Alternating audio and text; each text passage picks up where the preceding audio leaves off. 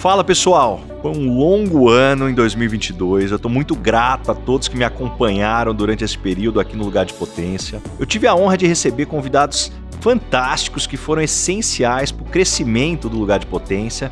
Tivemos diversas lições de cada episódio. Dividimos experiências, aprendizados, muitas dicas de vida, de carreira e de liderança e muitos insights que marcaram essa primeira temporada aqui de 2022. Aproveito para agradecer a cada um de vocês que se dedicam aí todas as semanas a nos ouvir, assistir e também trazer os feedbacks. A evolução do lugar de potência é o resultado de todos vocês que se identificam com o nosso conteúdo e propósito e que fazem parte dessa trajetória que construímos juntos. Preparei esse episódio especial para relembrarmos grandes momentos que marcaram a nossa história, gerando o melhor conteúdo de carreira e liderança para você encontrar o seu lugar de potência.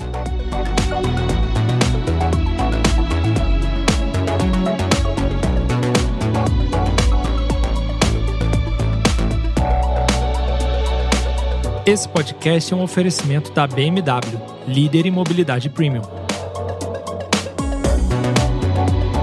Esse é o podcast Lugar de Potência. Lições de carreira e liderança com o maior headhunter do Brasil. Afinal, tem 1,94m. Vambora? Eu fiz minha carreira muito baseada em celebração e reconhecimento. E reconhecimento não é a grande meta. Reconhecimento é um obrigado, é um bater nas costas, é reconhecer uma palestra, um, uma reunião, um trabalho. E, é isso que a gente quer. É, por exemplo, você e eu somos movidos a reconhecimento, cara. E o reconhecimento não é um grande bônus só. Também é, mas não é só isso. É o dia a dia. São coisas pequenas que vão construindo um grande bônus no final do ano. Ao longo da minha carreira, eu construí vários rituais, símbolos que foram criando uma cultura de, de, de felicidade. E aí, pô, é funcionário feliz, está engajado, está agarrado com a gente, trabalha para a gente, trabalha para a causa. E a consequência é sempre um resultado muito, muito forte no final. A minha liderança, eu leio muito, eu estudo muito, então eu vejo muitos modelos de pessoas que me inspiram como líderes para aprender o que eu faço não tenho medo de errar. Então, nossa, Thaisa, como é que você dá conta de fazer tanta coisa?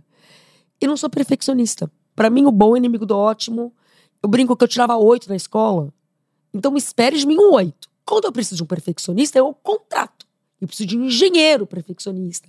Eu preciso de, de, de um contador perfeccionista. O meu animador, o meu monitor não tem que ser perfeccionista. Ele tem que ser criativo. O meu cozinheiro não tem que ser perfeccionista, ele tem que ser criativo.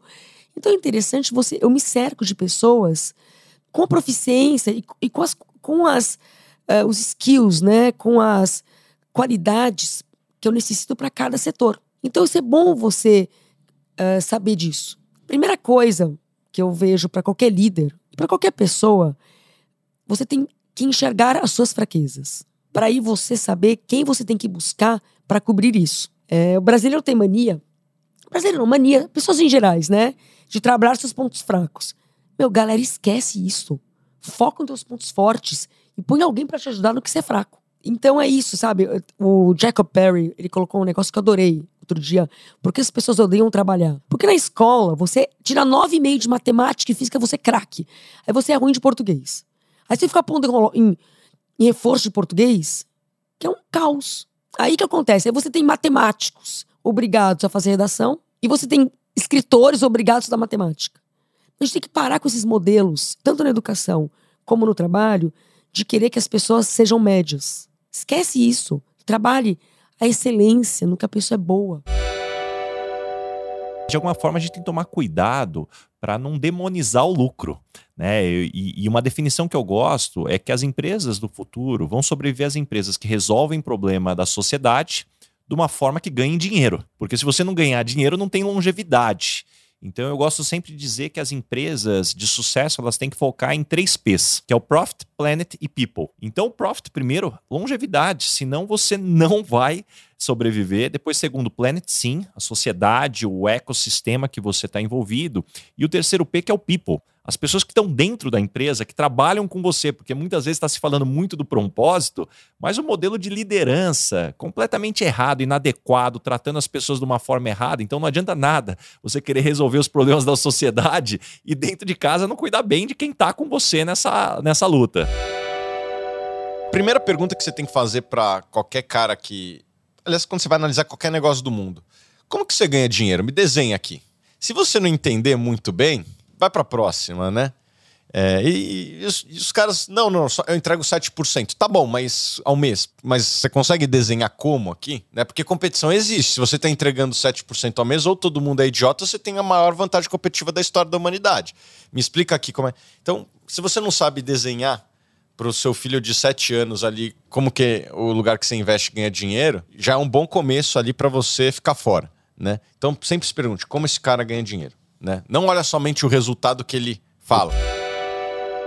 Algo que eu sempre falo é que uma relação de longo prazo, seja ela profissional ou de relacionamento amoroso, ou mesmo de amizade, né? Um dos maiores desafios é você saber lidar com os momentos de baixa.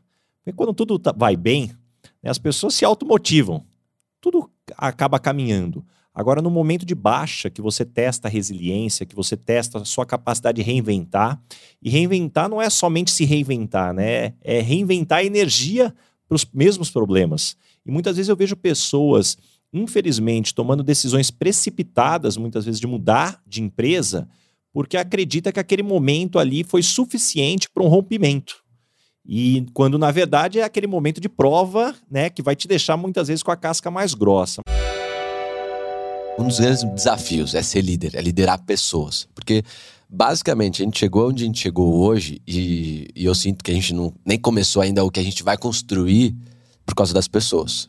Sem elas, a gente não teria feito nada disso. Mas, ao mesmo tempo, é desafiador, né? E é, é isso que a gente está falando. Pessoas felizes elas são muito mais produtivas, elas trabalham com prazer e é muito mais legal estar tá junto delas do que pessoas amarguradas, do que pessoas que estão infelizes, né? Então eu acho que esse é o maior desafio, liderar pessoas. Dois, eu não tive essa, essa, esse caminho de estudar sobre isso. Então é meio que trocar o pneu com o carro andando, sabe? Eu tenho que fazer a coisa acontecer e ao mesmo tempo tenho que aprender sobre liderar. E, assim, tem uma vantagem de, de estudar e aprender ao mesmo tempo, porque é mais rápido. Você, você erra, que você coloca vezes, em prática também. Você coloca em prática. Eu vejo que em determinado momento da carreira, muitas vezes o que mais nos atrapalha são os nossos pontos fortes é. e não os pontos fracos. Uhum. Porque tudo na vida tem o lado sombra e o lado luz. É. Então, muitas vezes você é, é, aquele cara muito bom de improviso, muito bem. Aí você começa a achar que a solução para tudo é o improviso. E uma hora bate a cabeça. Pô, você é aquela pessoa muito metódica cartesiana. Chega uma hora que isso em excesso começa a faltar conexão com o time. Então é interessante, em determinado momento da carreira, o que mais nos fez chegar até lá pode ser que começa a nos atrapalhar. E é por isso que os novos né, vão mais rápido, porque como chegam com a caixa de ferramenta vazia, então não tem apego, né? Não tem aquele histórico. Então isso facilita sem dúvida nenhuma. A maneira como eu faço para me sentir seguro quando eu assumo uma posição uh, que eu não conheço, não conhecia pouco até então, é estudar muito é estudar muito, profundamente, me aprofundar desde o momento da entrevista, estudar incansavelmente, a ponto de impressionar as pessoas que trabalham comigo, de conhecer dados hoje do surf, por exemplo, que tem muita gente que está 30, 40 anos no surf e não conhece. Mas esse é o meu negócio. Esse é o meu negócio, é o meu dia a dia, é a forma que eu encontro para sentir segurança, para tomar as decisões e assim por diante. No mundo corporativo, talvez a maior beleza é que a gente tem uma máquina que, se bem utilizada, é, pode ser causar um impacto positivo né, para a sociedade. E particularmente eu tenho comigo que no futuro empresas apenas com o propósito de ganhar dinheiro não vão sobreviver. Vão sobreviver é, empresas que resolvem problemas da sociedade e de uma forma que ganhem dinheiro. Quando a gente fala de networking ou relacionamento, muitas vezes as pessoas pensam o que, que tem aí para mim. Eu acho que esse é, é um dos principais erros. É, o principal é você focar no outro. O sucesso do relacionamento é quando você faz bem e prover algo para a outra pessoa. E aí, obviamente, aquilo se torna uma, uma troca contínua. Então, quanto mais você se der, mais você vai receber. Eu acho que esse, para mim, é o grande, meu grande aprendizado. Né? Mais do que buscar o que me interessa no outro, é tentar dar o que interessa ao outro. Esse podcast tem um oferecimento de Michael Page, líder em recrutamento e seleção de executivos no Brasil e América Latina. Normalmente as pessoas me perguntam, poxa, Baza, falar de política, falar de religião ou mesmo de futebol, isso pode me atrapalhar no processo seletivo? E eu costumo dizer que raríssimas vezes eu vi alguém ser reprovado num processo seletivo porque tinha a, a, o modelo, ah, eu quero política A ou quero política B, sou de esquerda ou sou de direita. Raramente eu vi isso acontecer. Agora eu vi muitas vezes as pessoas não serem contratadas pela forma como a pessoa se expressa. Então, pela falta de educação, por não escutar, por ser ríspido. Então, isso definitivamente, o como para mim, isso dá muito, porque possivelmente essa pessoa, no momento de estresse, no limite, ela tende a se comportar assim na sua empresa. E será que é dessa forma que você acredita que vai construir? Então, isso para mim é um ponto que eu vejo. A pessoa pode até não saber a parte técnica, mas ela aprende. Mas a questão de, por exemplo, de chegar com, com vontade, né? A gente fala com sangue nos olhos, com energia para querer aprender, para querer crescer, eu acho que isso é o mais difícil de ensinar. Então, isso acredito que são assim habilidades básicas, né, que sempre vão ser necessárias. A gente cai numa armadilha muitas vezes de achar que o excesso é o que traz a produtividade e as pausas são fundamentais. E para mim, o que melhorou é o poder de escolha agora, ele está mais equilibrado. Antigamente as empresas escolhiam os profissionais e os profissionais praticamente só checavam cargo, salário, se é mais ou menos o que eu faço e vão embora. Hoje a gente vê pessoas querendo colocar também nessa conta, mas qual é o meu propósito? Encaixa com o propósito da empresa? Qual é o impacto na sociedade? Ou se não, puxa, será que hoje eu quero um modelo híbrido, não estou disposto a abrir mão de pelo menos uns dias eu ter a possibilidade de trabalhar em casa? Ou melhor, quero ser um nômade digital. Então isso traz um desafio maior para as empresas que não basta agora você estar tá buscando os talentos, né? Os talentos agora têm mais critérios para escolher as empresas. Então acho que isso, sem dúvida nenhuma, é uma evolução importante que a gente teve no nosso poder de, de, de escolha. Nem todo gestor é líder e nem todo líder é gestor. Mas seria ótimo que todos os gestores fossem líderes. Então, efetivamente, a gente percebe uma mudança muito clara do paradigma antigo do manda quem pode, obedece quem tem juízo, o dono da caneta exercendo essa autoridade. E hoje as habilidades do líder são muito mais relacionadas à influência, à inspiração, à vulnerabilidade, que são palavras que há muitos anos simplesmente não existiam no vocabulário corporativo. E hoje nós percebemos que existe exatamente essa transição em que o líder passa a ser efetivamente alguém que gosta de gente, que, que tem como objetivo fazer com que o seu time se desenvolva, evolua, atinja o resultado de acordo com o comportamento e a atitude esperada. Muitas vezes eu vi pessoas extremamente carismáticas falhando como líder, justamente por confiar nesse carisma para resolver todos os desafios da liderança. Então eu não preciso ter uma capacidade de escuta, eu não preciso ter uma habilidade de leitura de ambiente, porque tudo eu vou no carisma, eu não preciso planejar, porque eu vou ali no feeling, no instinto. E definitivamente, quando a gente olha o que um líder precisa ter, são tantas características, são tantos aspectos, que dificilmente alguém teria sorte de nascer pronto com todas as habilidades. É claro que alguém talvez pode nascer ou ser criado numa família que você desenvolve a comunicação, ou muitas vezes você também consegue ter uma habilidade de escuta diferenciada, mas achar que alguém consegue nascer com todas essas habilidades seria muita sorte. Eu particularmente não vi alguém assim, mas tem algo que você traz que eu concordo muito, que é habilidade ou talvez a abertura e o interesse de gostar de pessoas.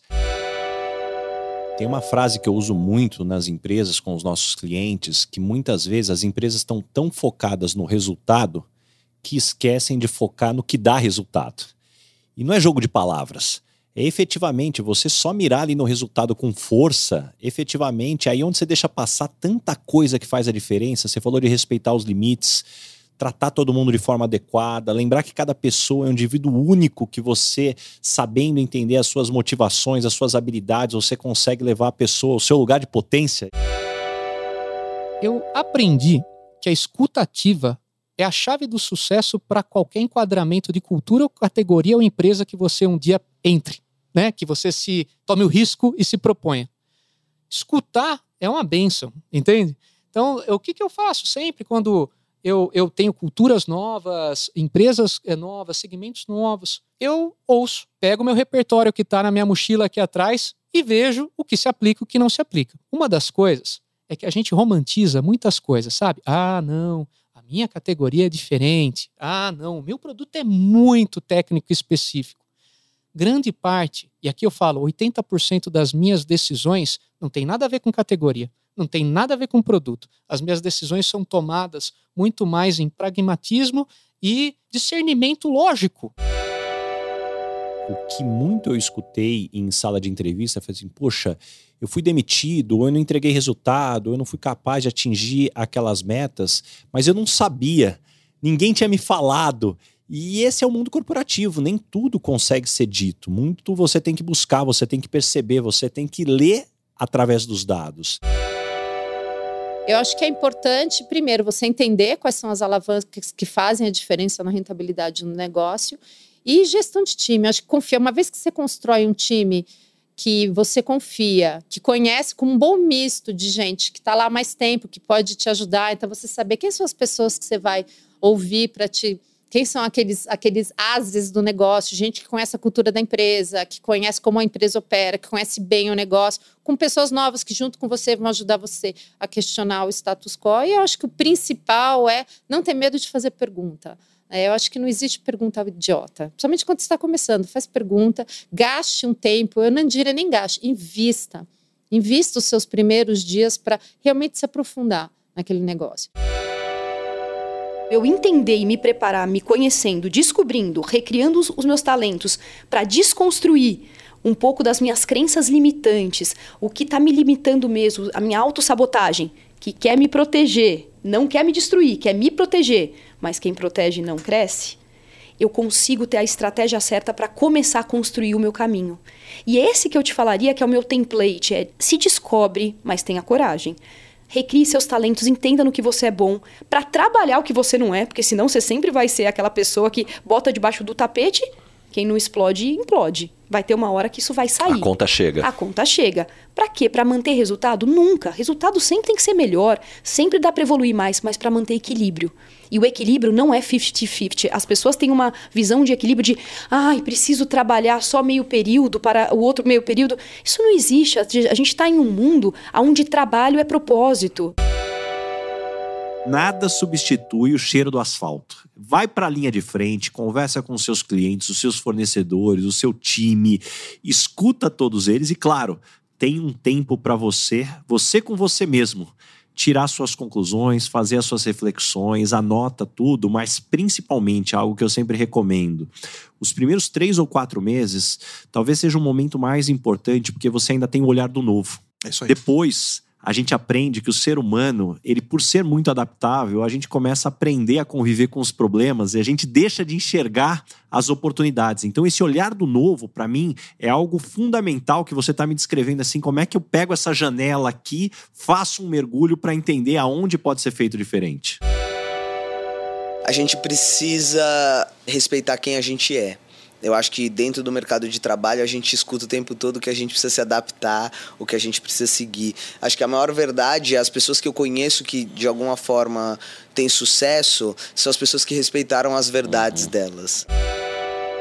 Algo que eu sempre recomendo quando as pessoas me dizem, poxa, Basa, que dica você me dá para crescer? A minha dica sempre começa por encontre uma empresa que tem problemas.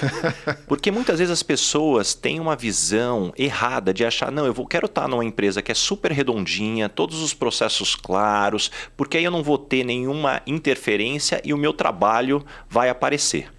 Bom, primeiro que eu acho que essa empresa não existe nos dias de hoje, toda empresa tem muitos desafios, e segundo que claramente você é testado para o seu desenvolvimento, para a sua entrega aparecer, hora que você tem desafios efetivamente. E o segundo aspecto também é o quanto que quando você está numa unidade de negócio, numa empresa que está com desafios, é mais fácil promover mudança. Quando tudo vai bem, a dificuldade que você tem para promover uma mudança é muito mais complexa. Acho que uma grande dica ah, que eu levo muito a sério é que o seu crescimento como líder depende do crescimento do seu time. Então, você empoderar o seu time quer dizer que no final, o seu time indo bem, você está indo bem, né? Não é assim, eu, eu, gosto muito desse tipo de liderança onde não foi o líder que fez, né? Foi o time e o time fazendo muito bem, isso vai respingar no líder de, de, maneira completa, né? Então tem grandes funcionários todos performando muito bem, você motivando eles, eles estando bem, felizes, performando, quer dizer que o, o líder está fazendo um bom trabalho. A gente precisa fazer com que as pessoas entendam a importância de people skills. São habilidades sociocomportamentais, então é o que está atrás, o que motiva o seu comportamento. Mas de soft, de leve, isso não tem nada. E quando a gente entende, a gente ouve essa palavra, inconscientemente o cérebro não faz uma distinção de ah, é soft, mas porque é algo que é de comportamento. Ele só pensa, é menor do que o hard skills. Então foca no que é mais difícil, foca no que é mais pesado e depois você vai para o soft, porque, porque esse aí é mais fácil, entre aspas. E aí a gente precisa parar um pouco de minimizar. Aliás, a gente precisa colocar nas escolas, como na própria Link, que a gente tem a mesma base de hard skills com people skills. E aí a gente falou, não pode mais chamar soft. Então, qual que é um nome aonde a gente deu o peso certo e a importância certa para um tema que é não tão, mas até mais relevante, porque é muito mais do que o que você faz, é o como você faz. Então a gente instituiu People Skills como algo essencial para o ser humano. Todo mundo deveria ter aula e treinamento de People Skills. Um insight importante que eu tive é, sobre saúde mental foi num encontro com astronautas da NASA pelo IPO. Eu achei fantástico uma técnica que eles utilizam que quando você está no espaço, toda vez que você acorda, você tem que fazer um auto-check para saber como é que você está. E aí você decide se naquele dia vai, você vai oferecer ajuda ou vai pedir ajuda. Hum. Mas nunca você pode ser neutro. Sei. que Porque legal. a neutralidade, ela te isola, fala assim: não, não, tá tudo bem hoje aqui. Não, você tem que decidir. Hoje eu ofereço ajuda, eu peço ajuda. E eu fico pensando no impacto. É, se a gente conseguisse eventualmente né, implementar isso, não só nas organizações, mas nas famílias, entre os amigos, né, a potência de você entender como você está. Porque a única certeza que a gente tem é que raríssimas serão as pessoas que nunca vão ter um impacto maior ou menor. E esse é um processo degradativo, porque ninguém tem um burnout da noite por dia. Não me parece que esse é o processo natural. Mas a falta do monitoramento, de trazer o tema para a mesa, isso faz com que a gente, ao não identificar em talvez situações onde seria mais fácil, depois, na hora que você chega numa situação mais extrema, como tudo na vida, fica mais complexo. Para você que é meu ouvinte aqui, não perca o meu livro Lugar de Potência, uma compilação de lições de carreira e liderança de mais de 10 mil entrevistas, cafés e reuniões durante toda essa minha carreira de 15 anos como Headhunter. Você encontra o link para o meu livro na descrição do episódio e no link da minha bio, no arroba Rick Bazaga. O Caíto Maia tem uma frase que eu amo. É que, que que você vai inventar o pão francês de novo se tem tanto pãozinho sendo mal assado? Você entendeu? Eu só acho o jeito melhor de assar pão. Você entendeu? São, Adorei. são solu- soluções básicas que você tem que fazer. Você não precisa inventar a roda. Faz ela girar mais rápida. Quando eu olho os desafios que a gente tem, tem desafios que são globais. De certa forma, você quando você fala em gênero, em equidade, de ter salários iguais de homens e mulheres, esse é um desafio em todos os países. Alguns países estão mais avançados do que outros, mas eu vejo desafios muito distintos, porque, por exemplo, na Europa hoje tem uma discussão muito forte em como você dá igualdade para imigrantes, ou muitas vezes como é que você coloca mais tolerância do ponto de vista do aspecto religioso. E esses dois aspectos a gente não tem esse desafio aqui no Brasil. A gente tem um número muito pequeno de imigrantes chegando no mundo executivo. Inclusive, é, é- isso dá para fazer um podcast só para falar do, do- talvez do- dos porquês disso. E religião também, a gente tem muito pouco impacto. Por outro lado, talvez na Europa você tem, em muitos países, uma desigualdade social muito menor do que se tem no Brasil. Então aqui cabe você falar muito né, de desigualdade social. Se você olha quem deu certo, ninguém nunca deu muito certo simplesmente copiando algo que já foi feito. Existe muito de você copiar algo que deu certo lá fora, traz a referência. ver que a dor existe no Brasil e, e replicar para cá a solução. Eu fiz isso na Dental Kramer e, e- e fiz isso no Alicerce também, sem dúvida. Mas você tem que ter certeza que de fato existe uma dor, que essa dor é grande, que você consegue resolver essa dor e que você consegue gerar experiências positivas, eu chamo de fator felicidade, a partir da cura dessa dor. É assim que você constrói grandes negócios. E essa checagem é importante para todo mundo que está começando. Talvez um dos maiores aprendizados que eu tive como líder é que um líder é um grande gestor de emoções. Então eu sempre me pergunto que emoção eu quero despertar em cada colaborador na hora que eu tenho uma interação. Porque se a gente não parar para fazer essa reflexão, o que acontece muitas vezes é que assim, você só está respondendo àquela situação, achando né, que o teu lado racional está dizendo muito claro, só que o que, que eu quero despertar naquela pessoa? Porque também tem um erro que muitas vezes a gente se posiciona muito de acordo com o nosso sentimento. Então você está com raiva, se posiciona com raiva. Assim, mas peraí, o que eu quero com aquilo? E a hora que você começa a fazer essa reflexão, o que eu vejo é quando você sai da visão da árvore, vem para a visão da floresta e fala assim: puxa, é isso que eu quero despertar é, efetivamente. Uma das coisas para mim que eu descobri que era importante era como é que eu me conectava com o meu time. E a forma de se conectar com o seu time não é só no dia a dia, nas funções, na execução uh, dos planos, mas o que, que eles querem? Eles como pessoa física, né? O que, que eles sonham? O que, que é importante? O que, que é aspiracional? O que, que faz eles clique? O que, que conecta eles? E na hora que eu fui entendendo que, uma vez que eu conhecia bem o meu time e o que, que eles tinham de melhor, o que, que eles tinham de diferente, como é que eles trabalhavam em time, eu fui me tornando uma líder melhor. Nenhum emprego é, está longe de ter um propósito. No meu ponto de vista, qualquer trabalho se você faz um trabalho que é um serviço para as pessoas, você trabalha numa indústria, você trabalha num comércio, você é autônomo, não importa. Todos os trabalhos são úteis. A gente precisa do trabalho das pessoas. Se você reparar, nesse lugar que a gente está aqui, milhares de pessoas precisaram trabalhar para a gente estar tá aqui neste momento fazendo o que a gente está fazendo. Alguém precisou ligar esse microfone, alguém precisou produzir essa água, alguém precisou lavar esse copo, alguém precisou instalar esse ar-condicionado, alguém está precisando editar o som aqui do que a gente está fazendo, alguém precisou cuidar da sua saúde, alguém precisou cortar o meu cabelo, alguém precisou te ajudar a estar tá bem vestido aqui hoje. Tudo isso é trabalho de gente. E você pode ver o seu trabalho com esse olhar. Puxa, aquilo que eu estou fazendo está sendo muito útil para alguém. Eu vendo hambúrguer e batatinha. Alguém pode achar que esse é o meu trabalho, mas não é. O que eu estou fazendo, na verdade, é ajudar famílias, pessoas a terem um momento feliz no seu dia comendo algo que ela gosta muito, num lugar que vai deixar uma memóriazinha no seu coração. E todo mundo tem uma memória de ter ido no Mac um dia, como isso é legal, desde a nossa infância.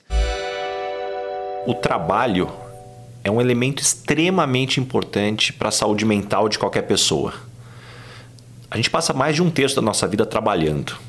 Então, eu tenho comigo que se você não estiver bem encaixado no que você gostaria de fazer, com as pessoas que você gostaria de estar e entregando algo que você tem orgulho de contar no almoço de domingo, dificilmente você vai ser feliz. Pelo contrário, eu acho que tem um potencial que, se você estiver passando por uma fase difícil, pode te jogar para baixo a ponto de você entrar num colapso.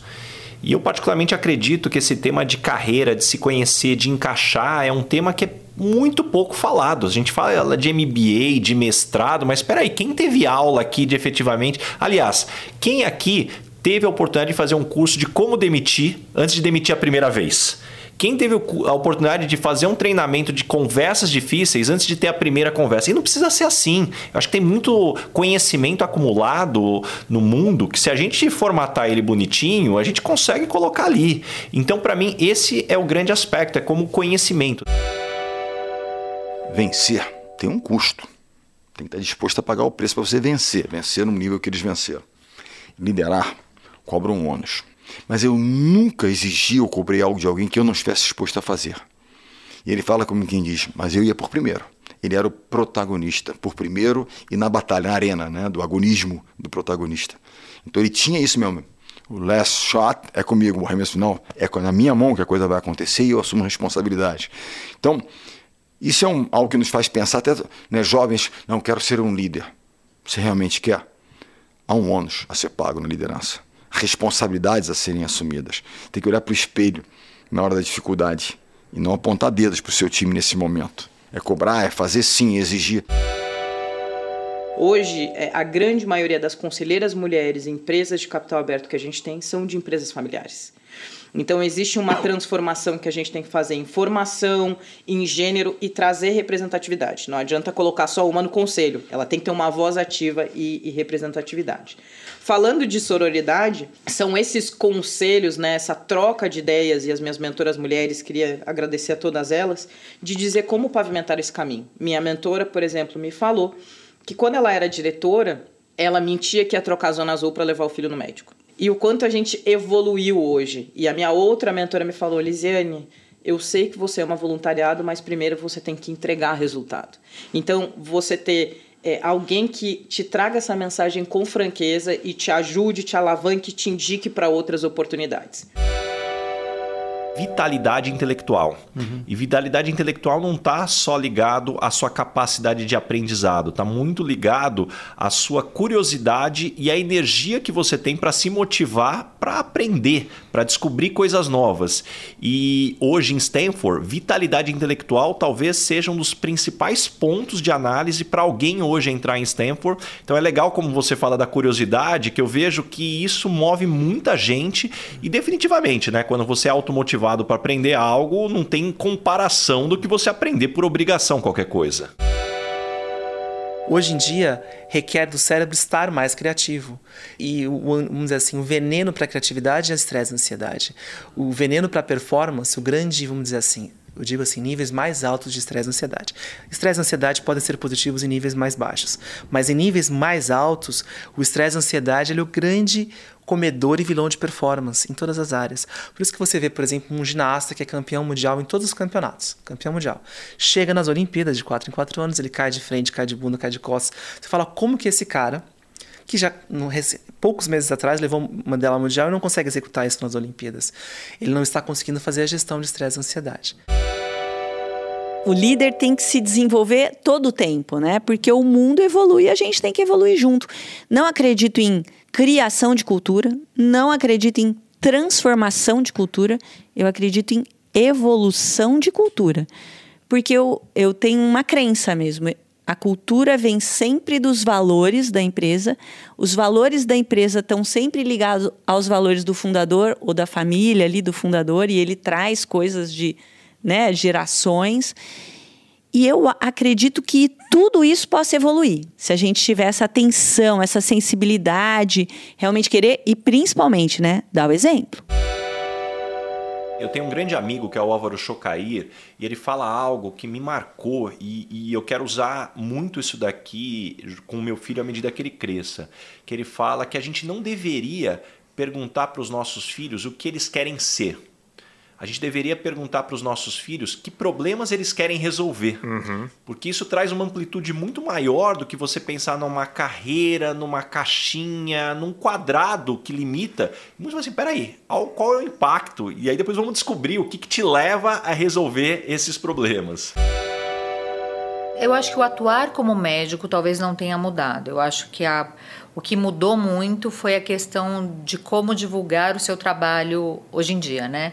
Então hoje a gente tem toda uma questão é, dessa mídia digital que é, vem para o bem e vem para o mal, mas é, eu acho que do ponto de vista assistencial eu não acredito que as coisas tenham mudado muito, desde que você queira manter um padrão de excelência de atendimento, né? Então hoje a gente fala que tem muitos médicos que hoje são analisadores de exame, que eles mal colocam a mão no paciente, que eles não ouvem quem está falando o que o paciente está falando, eles estão lá para prescrever um monte de pedidos de exames e analisar aqueles exames e acabou.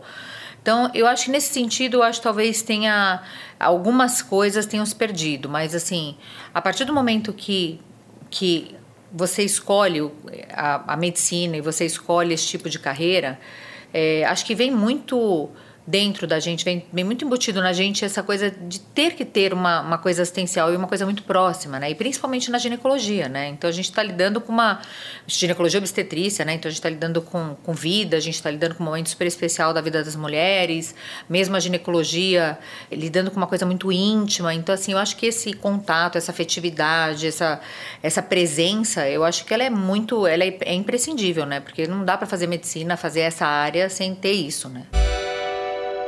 A vida tem que valer a pena, é, óbvio. É, ou você vive feito uma anêmona, que o mar vai te levando, você está indo, você vegeta, ou você efetivamente vive e aproveita e extrai o melhor. Porque, para mim, eu não acredito no amanhã que vai, vou chegar lá num paraíso, ou vou chegar reencarnado, não sei lá o quê. Tem que valer a pena aqui hoje. O meu paraíso está aqui hoje. Cada idioma que você aprende te abre uma porta diferente e é a única forma de verdade de operar de ser funcional em um ambiente internacional ou trabalhando em outro país é ter aquela humildade, curiosidade que te deixa né, mergulhar dentro da cultura profundamente. Uh, por que humildade? Porque é difícil. Porque no começo você, né, é como você ser um corredor, do nada fala, não, agora você te tira o sapato, você vai correr a mesma coisa. Quando você não conhece um idioma muito bem, a forma de você raciocinar, a forma de você se expressar, é, é difícil né, no começo, mas para mim é um dos investimentos melhores. A minha carreira é a carreira que é hoje, justamente por essa curiosidade com idiomas, é a humildade de, e a curiosidade de explorar. Esse foi mais um episódio do Lugar de Potência com Ricardo Basagra. Não esqueça de assinar o podcast e também indicar, compartilha com todos os seus amigos. E principalmente, se você está escutando através da Apple, deixa sua avaliação lá que eu vou ficar muito grato com vocês. Arroba Rick Basaglia, espero a sua mensagem, qual foi o insight que você teve com esse episódio. Um abraço e até a próxima. Uma produção, voz e conteúdo.